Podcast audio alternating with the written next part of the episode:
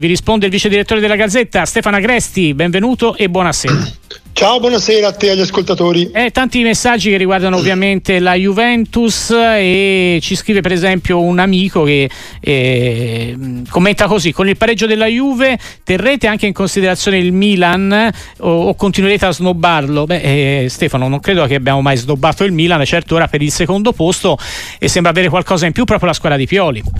Beh, non c'è dubbio, non c'è dubbio perché la Juve è entrata in quella che possiamo forse definire anche una crisi. Due punti in quattro partite sono veramente pochi, è come se i limiti di questa squadra, limiti che, che insomma diciamo in qualche modo eh, intravedevamo ed erano stati nascosti dai risultati, è come se questi limiti fossero emersi poi tutti insieme nelle ultime quattro gare di campionato. La Juventus, tra l'altro, a parte l'incontro con l'Inter, ha giocato con tre squadre che sono nella parte bassa della classifica, ha pareggiato con l'Empoli e con il Verona, ha perso in casa con l'Udinese e in pratica in quattro partite ha perso eh, 10 punti dall'Inter che invece le ha vinte tutte di punti ne ha fatti 12 e questo marca una netta differenza fra, fra la Juve e l'Inter e chiaramente eh, eh, rende tutto più semplice eh, cioè, diciamo che riavvicina molto il Milan alla Juve, anzi il Milan è veramente lì eh, e ora nella, anche nella corsa al secondo posto eh, il Milan sembra, come dicevi giustamente, messo meglio della Juve. Allora, un vocale per cominciare anche a rispondere ai nostri amici all'ascolto, poi vi invito ovviamente a partecipare attraverso il 334 773 0020 per intervenire in diretta con Stefano. Sentiamo questo vocale con la nostra regia.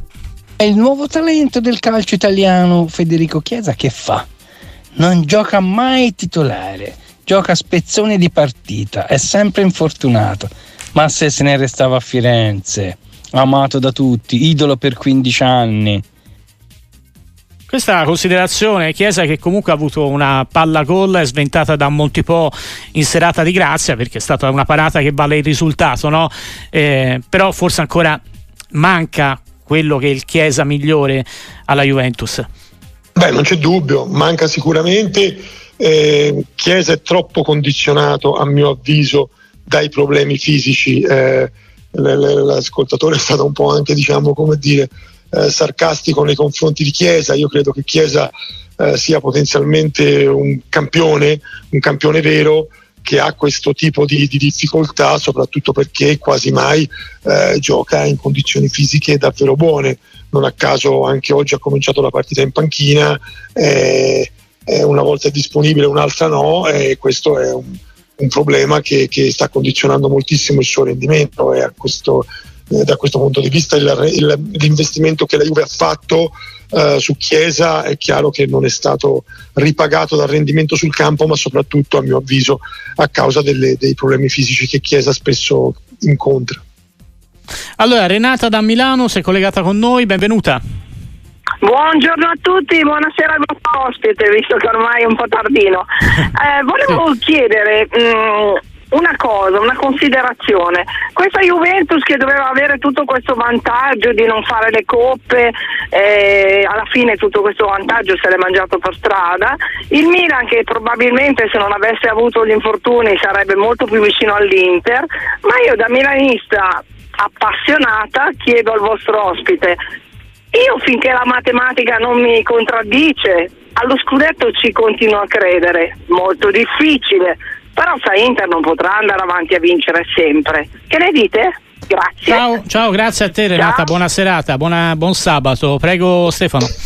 Beh, io credo che il Milan abbia il dovere di, di, di essere pronto ad approfittare di un improbabile ma non impossibile eh, crollo dell'Inter. È chiaro che l'Inter per, eh, per perdere lo scudetto deve accusare un crollo abbastanza clamoroso direi, però nella storia è successo che squadre che sembravano dominare il campionato all'improvviso abbiano avuto delle difficoltà, delle crisi, abbiano perso molti punti eh, tutti insieme e abbiano dilapidato dei, vantaggi simili a quello che oggi ha l'Inter e quindi io credo che il Milan debba essere lì pronto ad approfittare eh, di un eventuale crollo dell'Inter. Ripeto crollo che a me pare eh, molto mh, difficile che possa verificarsi perché, perché l'Inter eh, dà la sensazione di essere veramente una macchina quasi perfetta in questo momento. Allora abbiamo un'altra nota vocale con la nostra regia. Ascoltiamola. Buonasera sportiva. Nulla mi toglie dalla testa che la Juventus è lì in, ai vertici della classifica per, per, le inefficienze degli altri. Sinceramente io fossi in Allegri, nella società e nei giocatori incomincerei a guardare dai punti di distanza dalla quinta. Cosa ne pensate? Grazie Alberto. Quindi insomma molto poco ottimista addirittura guardare al quinto posto, credo però che insomma le prime tre in questo momento siano abbastanza al sicuro per il discorso Champions. Poi a volte il quinto, il quinto posto vorrebbe anche voler dire Champions allo stesso modo, no Stefano? Beh sì, quello lo speriamo tutti che il quinto posto di, chi, di qualsiasi nostra squadra possa, possa, voler dire Champions, questo dipende dai risultati che faremo nelle coppe da qui alla fine della stagione, eh, anche questa settimana stata, ci ha portato degli ottimi risultati con due vittorie e un pareggio. E al momento siamo al primo posto nel ranking eh, della stagione per la UEFA e quindi se manteniamo il primo posto o anche se arriviamo secondi l'anno prossimo avremo cinque squadre in, in Champions League. E io credo che la Juventus eh, in questo momento sia, stia galleggiando a metà tra un primo posto direi quasi irraggiungibile eh, e un quinto posto che al momento comunque è molto lontano.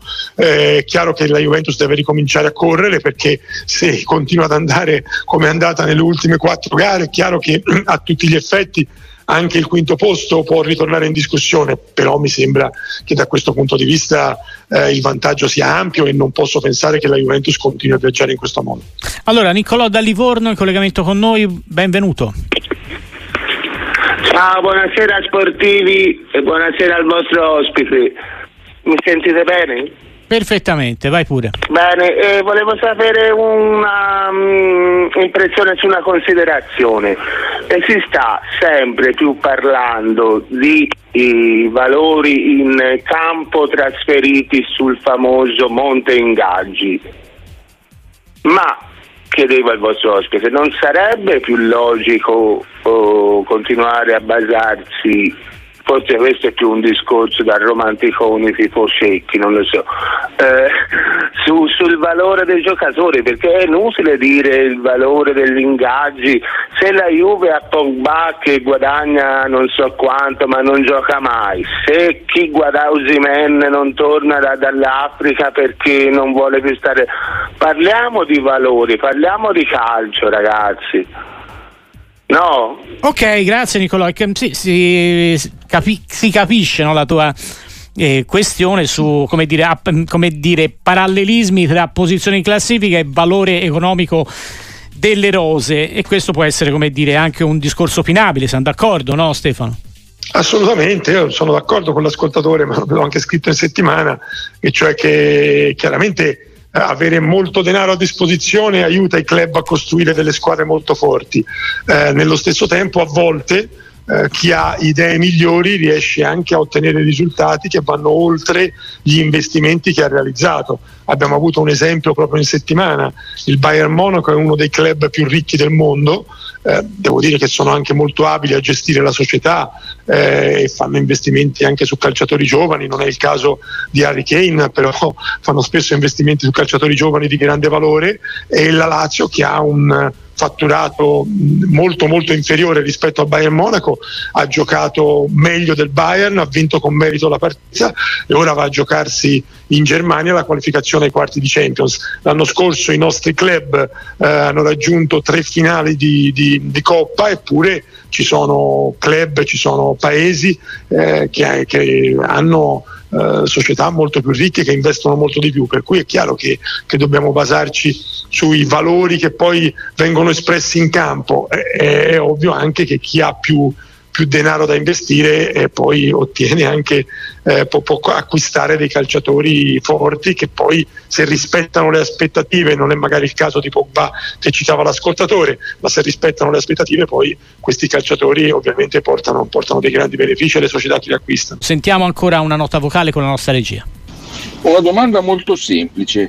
Lasciamo perdere i meriti e dei meriti di Allegri, ma come si fa a continuare a insistere con un allenatore che il 90% della piazza non ama? Cioè mi sembra autolesionistico e poi quando saltano fuori i problemi aleco le critiche, aleco i problemi. Il messaggio di un, uh, di un ascoltatore critico con Allegri, eh, Stefano. Beh, sì, io eh, credo francamente che mm, con, con, tutto il rispetto per quello che vogliono i tifosi, io credo comunque che non ci può essere una gestione del club decisa dalla piazza, perché altrimenti è una società non, non viene amministrata bene, credo che, che, si debba gestire il club in base a quelle che sono le idee della proprietà, dei dirigenti e le loro convinzioni. E, e io penso che, che insomma, non, non si possa mettere in discussione Allegri perché la piazza non lo ama, anche perché poi abbiamo assistito proprio per quanto riguarda Allegri a una situazione abbastanza curiosa. Eh, quando Allegri era l'allenatore della Juventus e ha vinto eh, cinque scudetti consecutivi, eh, alla fine i tifosi non lo, non lo, volevano più perché volevano una squadra che giocasse meglio. Poi quando invece se n'è andato, anzi è stato mandato via e la Juventus ha cominciato anche a non vincere più, allora magari qualcuno lo rimpiangeva perché almeno con lui si vinceva. Ecco, per cui eh, credo che poi l'umore dei tifosi sia, come dire, eh, sia come è comprensibile eh, sia anche abbastanza così eh, mutevole. Invece una società deve mantenere le proprie, le proprie convinzioni e andare avanti in base alle proprie convinzioni. Ancora un vocale con la nostra regia. Buonasera sportiva. Buonasera Agresti. Allora ci sono tre portieri che stanno facendo bene non d'oggi ma volevo chiedere al vostro opinionista eh, chi è il più bravo tra i tre, tra Di Gregorio, Terracciano e Carne Secchi. Chi è il più bravo secondo Stefano Agresti? Ciao Luca da Modena. Grazie a Luca da Modena, tre portieri italiani, tutti e tre sì, con eh, fin qui un ottimo campionato alle spalle. Beh, si stanno facendo tutti molto bene e non da quest'anno. Io francamente credo che, che fra i tre quello che che mi sembra che dia anche maggiori prospettive in, previsione futura. Io penso che sia Carne Secchi. Carne Secchi è un portiere di, di grandissime qualità, ha un talento, uh, è un talento puro uh, che ha avuto anche a causa di problemi fisici uh, un rallentamento nel suo percorso di crescita, ma ora ha trovato la sua dimensione all'Atalanta, dopo qualche magari anche ehm, problema dovuto appunto come dicevo a problemi fisici, anche a qualche eh, situazione che eh, a livello di, rapporti interni che si era creata, ora ha trovato una sua dimensione, ha trovato eh, la collocazione giusta nella, anche nella considerazione di Gasperini e penso che, che, il futuro sia suo. Io penso che Carnesecchi possa diventare veramente un portiere importante anche a livello internazionale e che possa essere il portiere di una squadra importante come l'Atalanta per molto tempo. Andiamo a, a Bari da Vito. Ciao Vito, benvenuto. Ragazzi è sempre un piacere poter intervenire e un saluto e un abbraccio al bravo e stimato Agresti che qui a Bari eh, in molti stimano onestamente, devo dire la verità. Eh, allora, c'è qualcosa che però non quadra qui a Bari, eh, anche in virtù di quello che lui ha detto prima, che eh, le, le, diciamo, le, le scelte non le deve fare la piazza.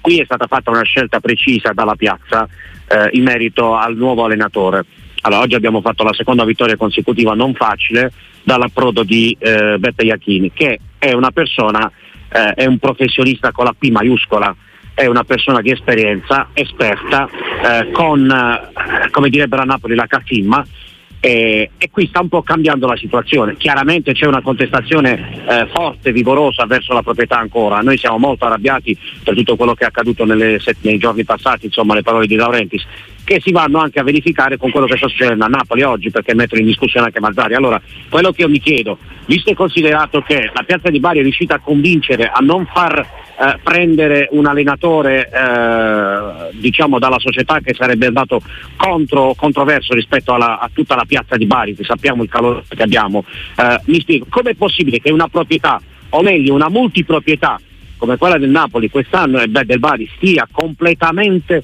sbagliando tutto dalla A alla Z. Su Bari hanno sbagliato il mercato, hanno sbagliato con gli allenatori, hanno sbagliato con le scelte tecnico-tattiche. Su Napoli stanno facendo peggio ancora, stanno perdendo fior di milioni di calciatori eh, importanti e invece qui si continua ad andare avanti eh, in maniera logorroica quasi con una proprietà che sbaglia completamente okay, tutto. chiaro, e mette, chiaro, Vito, chiaro, chiaro, chiaro Vito quello che, che ci hai detto l'eccezione viene sempre fatta comunque sul, almeno sul Napoli. Ricordiamoci che meno di un anno fa Napoli vince lo scudetto. Poi a, a, a te la risposta Stefano. Beh sì effettivamente è vero eh, è vero anche che quest'anno uh, a Napoli la società non ne ha azzeccata una De Laurentiis non ne ha azzeccata una, questo dobbiamo dirlo, dalla, dal fatto del da, da, divorzio con Spalletti a, a quello con Giuntoli, alla scelta di Garcia e a tutto quello che ne è avvenuto dopo, eh, è stata una serie di errori della quale peraltro De Laurenti si è assunto la responsabilità che sono sotto gli occhi di tutti e che hanno portato la squadra campione d'Italia in una posizione di classifica che mai si era vista per la squadra con lo scudetto sul petto. Eh, anche a Bari sono stati commessi degli errori, il riferimento che faceva l'ascoltatore è vero, io prima dicevo che una un club non deve farsi influenzare dalla piazza, pensavo anche a quello che, che, è successo a Bari, è anche vero che la scelta che stava per essere compiuta a Bari era una scelta eh, che sembrava quasi insomma, provocatoria, perché insomma, sembrava quasi che una grande piazza come Bari potesse diventare la palestra per collaudare un allenatore per il Napoli. E questo francamente eh, trattandosi appunto di una piazza importante come Bari è difficile da accettare. E io credo che che effettivamente di scelte ne siano state azzeccate pochi quest'anno. Gli ultimi due risultati che il Bari ha ottenuto con Iachini in panchina fanno però intravedere uno, uno spiraglio importante perché il Bari l'anno scorso ha sfiorato la Serie A e quest'anno può ancora eh, provare a entrare nei playoff se ottiene una serie di risultati positivi. Quindi io credo che che Iachini per ora stia facendo decisamente bene, un allenatore, come diceva giustamente l'ascoltatore, di grande esperienza, esperienza, di grande carattere, che in B sa come si vince e vediamo cosa accade da qui alla fine del campionato. Allora abbiamo diversi messaggi, per esempio quello di Mario Rossoblu che ti chiede dove può arrivare questo grande Genoa. Eh, l'aggettivo lo mette lui, Genoa che oggi effettivamente ha fatto una ottima partita. Beh sì, non è la prima che ha fatto di, di, di livello molto molto importante anche contro squadre forti, eh, magari oggi ha anche sfruttato le difficoltà del Napoli, però ha saputo sfruttarle molto bene e, e Gilardino sta lavorando in modo eh, straordinario, sta valorizzando calciatori. E, la squadra ha sempre un equilibrio, sempre, eh, tutti sanno sempre quello che devono fare, ha sempre una propria identità e dove può arrivare. Già, già così mi sembra che, che, stia andando molto bene, credo che, che, se riuscirà a rimanere nella posizione che ha oggi, a metà classifica, credo che si potrà dire che il Genoa ha fatto veramente un campionato splendido. Allora Alessandra da Napoli ti chiede se sei ancora indulgente con Mazzarri, gli vogliamo bene tutti, scrive ma al di là di un modulo scolastico non ci sono idee per lo sviluppo del gioco, inoltre della squadra base dell'anno scorso si salvano solo Meret, Lobotka e Varaschelia. Ha fatto 15 punti contro i 21 di Garcia che già era stato un disastro. Beh sì, non sta facendo bene Mazzarri, non c'è dubbio, i risultati non arrivano, eh, il Napoli come media punti eh, sta facendo peggio che durante la gestione Garcia, eh, io credo che gli allenatori eh, nella gestione del Napoli di quest'anno non siano i principali responsabili. Eh, rispetto a Garzia io eh, ho la sensazione comunque che Mazzarri, pur ottenendo risultati in campionato peggiori, eh, però mi sembra che eh, sia riuscito a creare all'interno della squadra un clima che quantomeno non è avvelenato come nel periodo di Garcia. E credo che mh, proprio partendo da questo clima ci sia la possibilità o la speranza di ripartire. Penso che sia determinante il doppio scontro con il Barcellona, a cominciare dalla partita d'andata che si giocherà mercoledì prossimo e lì sono due squadre in difficoltà, due allenatori in difficoltà e uno dei due qualificandosi tra le prime otto d'Europa credo che potrà tirare un grande sospiro di sollievo. Allora continuate a prenotarvi al 334 773 0020 per gli ultimi minuti del microfono aperto, intanto anche altri messaggi, ad esempio Camillo da Pescara che dice date la panchina d'oro a Marco Baroni che oggettivamente con tutte le difficoltà no, che ha avuto anche nel mercato di gennaio, squadra completamente eh, come dire, rivoluzionata, sta facendo cose importanti con questo, con questo Verona. Stefano. Beh, sta facendo direi quasi un miracolo perché, perché la, sono stati venduti 10 eh, giocatori, eh, tantissimi titolari, sono stati presi calciatori ovviamente che lui non conosceva perché molti sono calciatori insomma, che, che, sono anche eh, sconosciuti che, che, Verona è stato magari anche abile a individuare ma, ma ha dovuto ricostruire tutto, eh, ha perso calciatori importanti, abbiamo visto un Conge cosa è riuscito a fare a Napoli, mh, mm, eh, due gol in due partite, soprattutto proprio quello che, ha, che è costato la sconfitta proprio al Verona e oggi quello che ha dato un punto, un punto a, al Napoli contro il Genoa e quindi ha perso calciatori importanti. Ehm, è riuscito comunque a, a, dare una identità alla squadra, a tenerla viva, a tenerla in corsa per la salvezza. Credo che stia facendo un lavoro strepitoso. Ancora qualche messaggio, anzi c'è un vocale con la nostra regia ancora. Salve Franco Cele di Bulgaria, provincia di Salerno. Eh, sono Juventino, Juve veramente imbarazzante, vergognosa in base al valore della rosa che ha. Eh, volevo chiedere al vostro ospite, al grandissimo ospite, se Klopp potrebbe essere l'arma giusta per vedere la Juve veramente competitiva, soprattutto in Europa dell'anno prossimo. Grazie, vi seguo. Grazie Franco che sogna Klopp, quindi sogna, cioè, sogna sogni particolarmente ambiziosi direi per la sua Juve. Beh, sono sogni assolutamente legittimi, è chiaro che Klopp piace a tutti perché, perché fa anche giocare molto bene le sue squadre, perché ha ottenuto grandi risultati, però ecco io mh, non credo che alla Juventus manchi l'allenatore, eh, io credo che alla Juventus manchino essenzialmente i calciatori, eh, con tutto tutta la, la, stima nei confronti di Klopp, io penso che, che Klopp con questi calciatori, calciatori che oggi è la Juventus, l'organico che oggi è la Juventus, io credo che non sarebbe riuscito a tenere il passo dell'Inter.